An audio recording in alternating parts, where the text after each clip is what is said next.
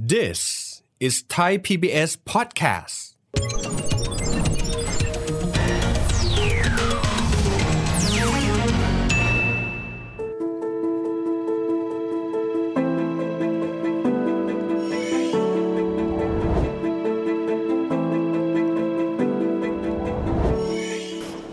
สวัสดีครับท่านผู้ชมครับ ยินดีต้อนรับเข้าสู่รายการเศรษฐกิจติดบ้านนะครับ วันนี้จะมาคุยกันเรื่องของเศรษฐกิจ ซึ่งมีความเกี่ยวข้องกันกับการศึกษาด้วย เราเคยได้ยินนะครับว่าการศึกษานั้นเป็นองค์ประกอบที่มีความสำคัญต่อการพัฒนาของทุกๆ ประเทศเลยก็ว่าได้ และไม่ควรที่จะมีอุปสรรคใดๆนะครับมาทำให้คนนั้นไม่สามารถเข้าถึงการศึกษาได้ และบ้านเราก็เช่นเดียวกันครับ ประมาณ 26 ปีที่แล้วก็ได้มีการเริ่มต้นคิดถึงเรื่องของกองทุนนะครับเงินเพื่อให้การกู้ยืมเพื่อการศึกษาหรือว่ากยศนี้ ล่าสุดนี้สถานการณ์หลายคนตั้งมองแบบนี้ครับ บอกว่ามีเรื่องของการค้างชำระค่อนข้างเยอะ พยายามหามาตรการในการที่จะแก้ไขปัญหานี้ด้วย แต่ว่าก่อนที่เราจะเดินหน้าทำความเข้าใจกับประเด็นนี้ เราไปดูภาพรวมก่อนนะครับว่าสถานภาพของกยศนั้นเป็นอย่างไรกันบ้างครับ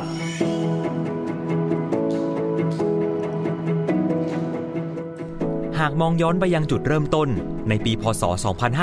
2538 กยศ ได้รับทุนประเดิมจากงบประมาณแผ่นดินจำนวน 3,000 ล้านบาท เพื่อให้โอกาสกับเด็กที่ไม่มีเงินจ่ายค่าเล่าเรียน ในระดับมัธยมศึกษาตอนปลาย ระดับอาชีวศึกษา และระดับปริญญาตรี จนถึงวันนี้กยศกลายเป็นกองทุนหมุนเวียนที่สมบูรณ์แบบ ไม่ต้องใช้งบประมาณจากรัฐบาลอีกต่อไปสำหรับเงื่อนไขหลักในการกู้ยืมเงินจากกยศจะมีระยะเวลาชำระคืน 10-15 ปี และมีระยะเวลาปลอดหนี้ ภายหลังสำเร็จการศึกษา 1-2 ปี โดยอัตราดอกเบี้ยอยู่ที่ราว 1%ต่อปี ในส่วนของเบี้ยปรับ กรณีค้างชำระแบ่งเป็น 2 กรณี กรณีค้างชำระไม่เกิน 1 ปี คิดเบี้ยปรับ 12%ของเงินต้นที่ค้างชำระ กรณีค้างชำระเกิน 1 ปี คิดเบี้ยปรับ 18%ของเงินต้นที่ค้างชำระ ดังนั้นผู้กู้จึงต้องพิจารณาว่าคุ้มค่าหรือไม่ที่จะกู้และคืนในระยะเวลา 15 ปี จากสถิติข้อมูลกยศ ณ วันที่ 30 มิถุนายน 2565 พบว่า ขณะนี้มีผู้กู้ยืมเงินกองทุนจำนวน 6,217,458 ราย จำนวนผู้กู้ยืมที่อยู่ในระหว่างการชำระหนี้ 3,458,429 ราย คิดเป็น 56%อยู่ในช่วงปลอดหนี้ 156,958 ราย คิดเป็น 17%ชำระหนี้เสร็จสิ้น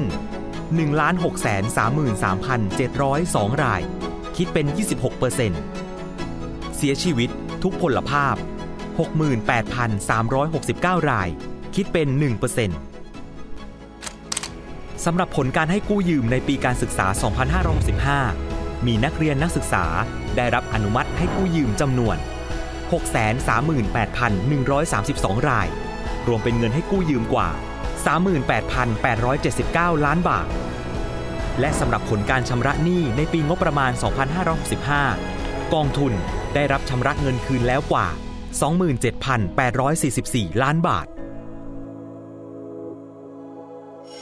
สำหรับประเด็นที่ได้มีการพูดคุยกันหลังสุดเลยนะครับ ก็คือผลของการประชุมสภาผู้แทนราษฎรเมื่อกลางเดือนกันยายนที่ผ่านมานะครับ ที่มีข้อเสนอที่จะเดินหน้าครับในการที่จะไปเป็นร่างของพระราชบัญญัติว่าด้วยเรื่องของกยศที่จะเป็นการลดภาระของคนที่กู้ยืม แม้จะเป็นการลดดอกเบี้ยก็ดี หรือบางคนอาจจะมีการพิจารณาไปถึงขั้นที่บอกว่ายกหนี้ไปเลยไหม สิ่งเหล่านี้จะสร้างผลกระทบอย่างไรนะครับวันนี้แขกรับเชิญของเราครับท่านเป็นนักเศรษฐศาสตร์แล้วก็นักสื่อสารมวลชนครับรองศาสตราจารย์ ดรเจิมศักดิ์ปิ่นทองอาจารย์เจิมศักดิ์สวัสดีครับ สวัสดีครับ อาจารย์ครับหลายคนได้ยินกยศแต่อาจจะไม่เข้าใจที่เขาบอกว่า เป็นกองทุนที่มีลักษณะของการหมุนเวียน มิติสังคมกับมิติทางเศรษฐกิจของกยศอยากให้อาจารย์อธิบายให้ฟังตรงนี้นิดนึงครับ คือเมืองไทยเนี่ยมันมีคนที่เสียเปรียบและก็ไม่มีเงินที่จะเรียนถ้าพูดอย่างง่ายๆเพราะฉะนั้นรัฐบาลในสมัยนั้นเนี่ยถ้าจำไม่ผิดสมัยรัฐบาลคุณชวนหลีกภัย ได้ตั้งกองทุนขึ้น กองทุนเนี่ยเป็นกองทุนสำหรับหมุนเวียนคำว่าหมุนเวียน แปลว่ารัฐเอาเงินเริ่มต้นมาลงในกองนี้ แล้วก็ลงมาหลายปีต่อกัน พอได้กองได้จำนวนหนึ่งที่เพียงพอ ประมาณสักเจ็ดแสนล้านในขณะนี้ ก็เลยกลายเป็นกองทุนเพื่อเอาไว้หมุนเวียนอืม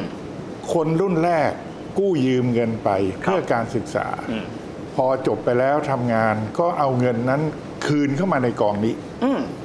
นะครับ พร้อมดอกเบี้ยหรืออะไรพอประมาณเล็กน้อยอืมเพื่อให้กองนี้ยังอยู่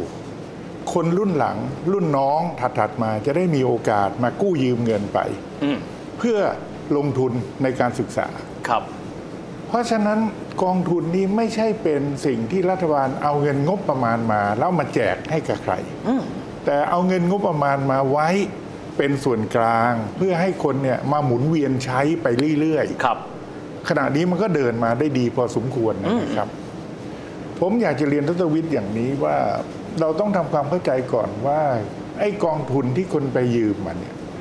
มันไม่ใช่ยืมเพื่อมาบริโภคอืมแต่เป็นการยืมเพื่อลงทุนครับ เพราะการศึกษาเป็นการลงทุนครับ ลงทุนเพื่อให้เราได้สติปัญญาได้ความรู้ได้ทักษะชีวิตอืมต่อไปเราจะได้ทำการทำงานได้ดีขึ้นอืมมีประสิทธิภาพมากขึ้นรายได้มากขึ้น ก็เอาไอ้รายได้ที่เราจะได้ในอนาคตเนี่ยมาคืนกับกองทุนจึงค่อยๆผ่อนส่งไปอ่าเพราะฉะนั้นถ้าเราไปสะดุดหยุดลงเมื่อไหร่เนี่ย รุ่นหลังอดเลยครับ เพราะว่ากองทุนมันหมดแล้ว ครับ อาจารย์กำลังจะพูดว่าถ้ารุ่นพี่ไม่ชำระหนี้รุ่นหลังก็ไม่มีโอกาสในการที่จะได้รับการศึกษาผมพูดอย่างนั้นถูกไหมครับถูกต้องาจารย์ครับ ถูกต้องครับถูกต้องเลยอืมอืมเพราะฉะนั้นผมคิดว่าหลักการเนี้ยคงจะต้องคงอยู่ให้ได้อืมถ้ามีนโยบายอะไรก็ตามที่จะมีการเปลี่ยนแปลงและทำให้มัน มันไม่คงอยู่เนี่ย มันไปทำลายกิจการในอนาคตครับคราวนี้ประเด็นที่สำคัญก็คือว่า ปัจจุบันนี้เนี่ยคนที่กู้ยืมเงินกยศอาจจะยังไม่เข้าใจว่ากู้ยืมเงินไปเพื่อการลงทุนอืมเพราะฉะนั้นกองทุนเนี่ยเริ่มต้นเวลาจะให้ใครยืมเนี่ยนะครับ จะต้องมีปฐมนิเทศ มีการทำความรู้ความเข้าใจกันให้ชัดอืมว่าการกู้ยืมเงินในครั้งนี้ก็เพื่อเป็นการลงทุน จะต้องรู้ว่าหนึ่งกู้แล้วจะไปเรียนอะไรครับ เรียนแล้วจะมีหนทางในการประกอบอาชีพแบบไหน โอ้ผมนึกออกจะได้รายได้ต่อมาในอนาคตเป็นอย่างไร ครับและจะต้องหักคืนผ่อนส่งอย่างไร โหอาจารย์เหมือนกู้ทำธุรกิจเลยนะใช่เลย ต้องวางแผนไปก่อนต้องวางแผน ครับ แต่ปัจจุบันนี้เนี่ยกองทุนกยศเนี่ยใช้ให้สถาบันการศึกษา ช่วยทำ orientation ให้ ครับช่วยทำการประถมนิเทศนี้ให้ อืม แต่ว่าบางแห่งก็ทำบางแห่งก็ไม่ค่อยทอืมอืมำเพราะฉะนั้นมันเลยมีปัญหาไงครับ ที่ผ่านมาเนี่ยตัวเองพอจบการศึกษามาปั๊บ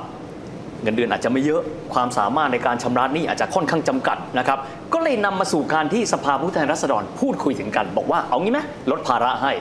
ลดดอกเบี้ยให้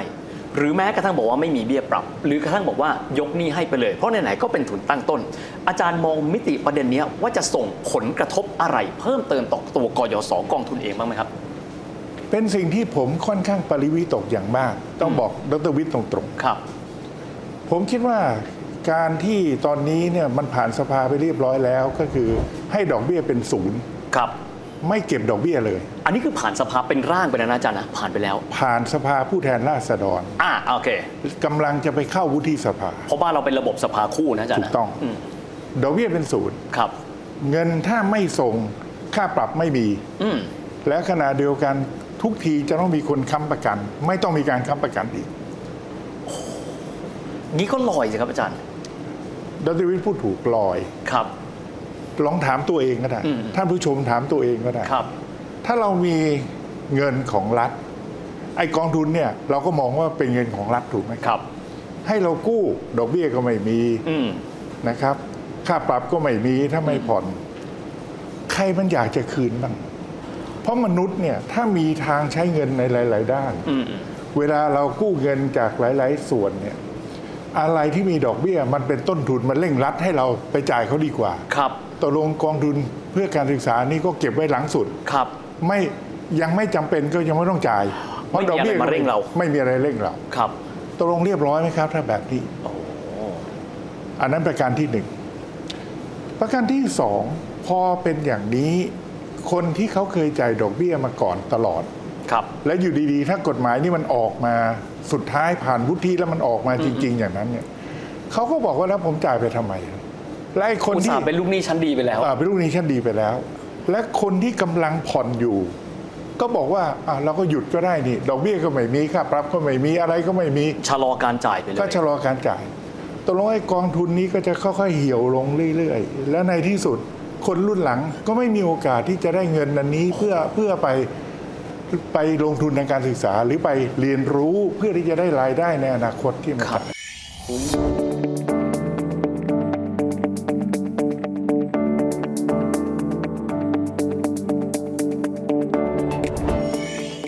อาจารย์พูดแบบนี้อาจารย์บอกว่าวิตก ซึ่งผมเชื่อว่าทุกคนน่าจะเห็นภาพเดียวกัน ประเด็นคือว่าผ่านสภาผู้แทนราษฎรไปแล้วครับอาจารย์ ขั้นต่อไปถ้าตามกฎหมายไทย ก็ต้องผ่านการพิจารณาของสภาวุฒิสภาละ ในฐานะที่อาจารย์เคยได้รับการเลือกตั้ง และอาจารย์ก็เคยเป็นวุฒิสมาชิกมาก่อนนะครับอาจารย์มองกลไกการทำงานของกระบวนการนิติบัญญัติในส่วนนี้ยังไงบ้างครับผมคิดว่าครั้งนี้น่าจะเป็นโอกาสที่วุฒิสภาชุดนี้เนี่ยได้แสดงผลงานอืมผมขอพูดเลย เพราะว่าครับหลายคนก็ดูถูกวุฒิสภาชุดนี้เยอะนะครับว่าครับทำตามใบสั่งอืมอืมแต่ครั้งนี้เนี่ยเมื่อผ่านสภาผู้แทนราษฎร แล้วมีข้อกังขา มีจุดอ่อนเยอะ ถ้าผมเป็นสว หรือเป็นสมาชิกวุฒิสภาในชุดนี้ก็ตาม ควรจะต้องมีการแก้ไขอืมผมคิดว่ากลับไปคล้าย ๆ กับร่างเดิมเนี่ยยังดีกว่า ครับหนึ่งคือต้องมีอัตราดอกเบี้ย ต้องมีอัตราดอกเบี้ยฮะอัตราดอกเบี้ยนี่สูงพอสมควร แต่ไม่ใช่สูงเกินไปครับ เท่าไหร่นั้นค่อยว่ากันอืมอืมขณะเดียวกันจะต้องมีการปรับอืมถ้าหากว่าไม่จ่ายตามระบบ จะต้องมีการปรับ การปรับและตราดอกเบี้ยบอกได้ว่าไม่เกินเท่าไหร่ เพราะฉะนั้นเรามีสิทธิ์ที่จะยืดหยุ่นสำหรับพฤติกรรมของคนทั้งหลายครับก็สามารถที่จะทำได้นะครับ และเรื่องการค้ำประกัน ผมว่าสำคัญ จะต้องมีอะไรที่เป็นหลักประกันพอสมควร ถ้าไม่งั้นจะไม่เร่งรัด แต่สิ่งที่สำคัญที่สุดดรวิทย์หนึ่งต้องกลับไปหาสาเหตุปัจจุบันนี้ว่าทำไมคนจึงจ่าย แล้วยังมีค้างจ่ายเยอะพอสมควรครับ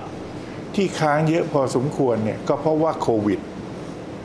สถานการณ์เศรษฐกิจไม่ปกติ เป็นสถานการณ์พิเศษ เป็นสถานการณ์ไม่ปกติครับ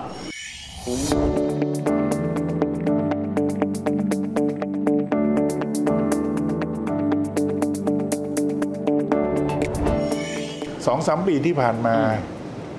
หางานทำก็ยากครับตกงานก็เยอะอ่าโอเคเพราะฉะนั้นการที่จะจ่ายกยศกองทุนอันนี้ก็อาจจะสะดุดหยุดลงครับอย่าไปตกใจตรงนี้ แล้วก็ใช้ประชานิยมคือแจกแถมเลยอืมเพราะฉะนั้นตอนนี้เนี่ยสสจำนวนหนึ่งพักการเมืองบางพัก หาเสียงโดยการที่แจกเลยก็คือ ดอกเบี้ยเป็นศูนย์ครับไม่ต้องมีค่าปรับ ไม่ต้องมีการประกัน เผลอๆ บอกจะยกหนี้ให้ด้วยอย่างที่ดรวิทย์พูดแต่ต้ครันบผมว่าถ้าอย่างนั้นเนี่ยมันคิดระยะสั้นได้เสียงครับ แต่ผมคิดว่าสวเนี่ยควรที่จะต้องกระตุกไว้ครับ และถ้ากระตุกไว้ แก้ให้มันเหมาะสมอย่างที่ว่าครับ และเติมตรงนี้ด้วยได้ไหมว่า นักศึกษาที่เรียนจบปริญญาตรีไปแล้วไปทำงานแล้ว ไม่ได้เคยชวนมาเพื่อที่จะมานั่งคุยกันครับว่าเออตอนนี้งานการเป็นอย่างไร มันมีช่วงระยะเวลาไม่ต้องส่งสองปีนะ อีกปีที่สามมันต้องส่งเท่านี้นะ ไหวไหมพูดคุยกันครับ มีกิจกรรมสำหรับคนที่กู้ ในสถาบันการศึกษามามีเวิร์กช็อปร่วมกัน มีความรู้ในเรื่องของการทำงานร่วมกันครับ มันใกล้ชิดใช่ไหมครับ มันติดตามครับ แต่เราไม่มีขนาดนี้ ผมคิดว่าอันนี้เนี่ยถ้าใส่เข้าไปในกฎหมายว่ากยศจะต้องปฏิบัติไปด้วยครับก็ดี คนที่ตกงานเพราะว่าช่วงที่ผ่านมาโควิดทำไมรัฐไม่ครีเอทงานสร้างงานขึ้นมา แล้วก็เอาคนที่ตกงานนั่นแหละครับครับเอาเข้ามาทำงานเพื่อสังคมในโครงการดังกล่าวครับ และเมื่อทำงานเพื่อสังคมรายได้นั้นส่วนหนึ่งก็แบ่งเอามาคืนกยศซะคือรัฐเป็นการสร้างงานเพื่อให้ให้มีจิตสาธารณะทำงานเพื่อสังคม แล้วก็มีรายได้ครับแล้วก็เป็นสัดส่วนกี่เปอร์เซ็นต์จะต้องจ่ายคืนกยศครับ อันนี้เรียกว่าสมประโยชน์ทุกอย่างเพราะรัฐเองก็ได้กระตุ้นเศรษฐกิจ ขณะเดียวกันก็จะได้เห็นชัดเจนว่ารายได้ของผู้กู้เป็นอย่างไร เรื่องของปัญหาสถานภาพนะครับของกยศนั้นเป็นปัญหาที่มีอยู่พักหนึ่งแล้วนะครับ แต่ตอนนี้เนี่ยด้วยการที่สภาผู้แทนราษฎรได้มีการพิจารณานะครับกฎหมายว่าเรื่องของกยศเพิ่มเติมไปด้วยประเด็นก็คือว่าข้อเสนอแนะเชิงนโยบาย รวมถึงก้าวต่อไปในกระบวนการนิติบัญญัตินั้นควรที่จะเป็นอย่างไร เพื่อแก้ไขปัญหากยศนั้นให้ยั่งยืน ต่อเนื่องและแข็งแรงกันด้วยสำหรับวันนี้นะครับเวลาของรายการนะครับเศรษฐกิจติดบ้านก็จบลงแต่เพียงแค่นี้ แล้วพบกันใหม่ตอนหน้า สวัสดีครับ การที่สสที่ผ่านสภาผู้แทนราษฎรอาจจะหวังดีมองชั้นเดียวว่าไม่ต้องเอาดอกเบี้ยครับเป็นการช่วยชาวบ้านอืมอืมเป็นการหาเสียงด้วย แล้วก็ไม่ต้องค้ำประกันไม่ต้องอะไรก็ตาม ซัพพลายของเงินที่จะมาหานักเรียนนักครับนิสิตนักศึกษาที่จะเอาเงินไปไปเพื่อการศึกษาจะน้อยลงใช่ไหมพอเป็นเช่นนั้นพอกองทุนแจ้งทุกอย่างละลายหมดเลยไม่ไม่เหลืออะไรเลยครับผมคิดว่าต้องดึงสถาบันการเงินเนี่ยมามีส่วนร่วม รัฐเข้าไปค้ำประกันบางส่วนให้กับสถาบันการเงิน ที่ครับจะปล่อยเพื่อการศึกษา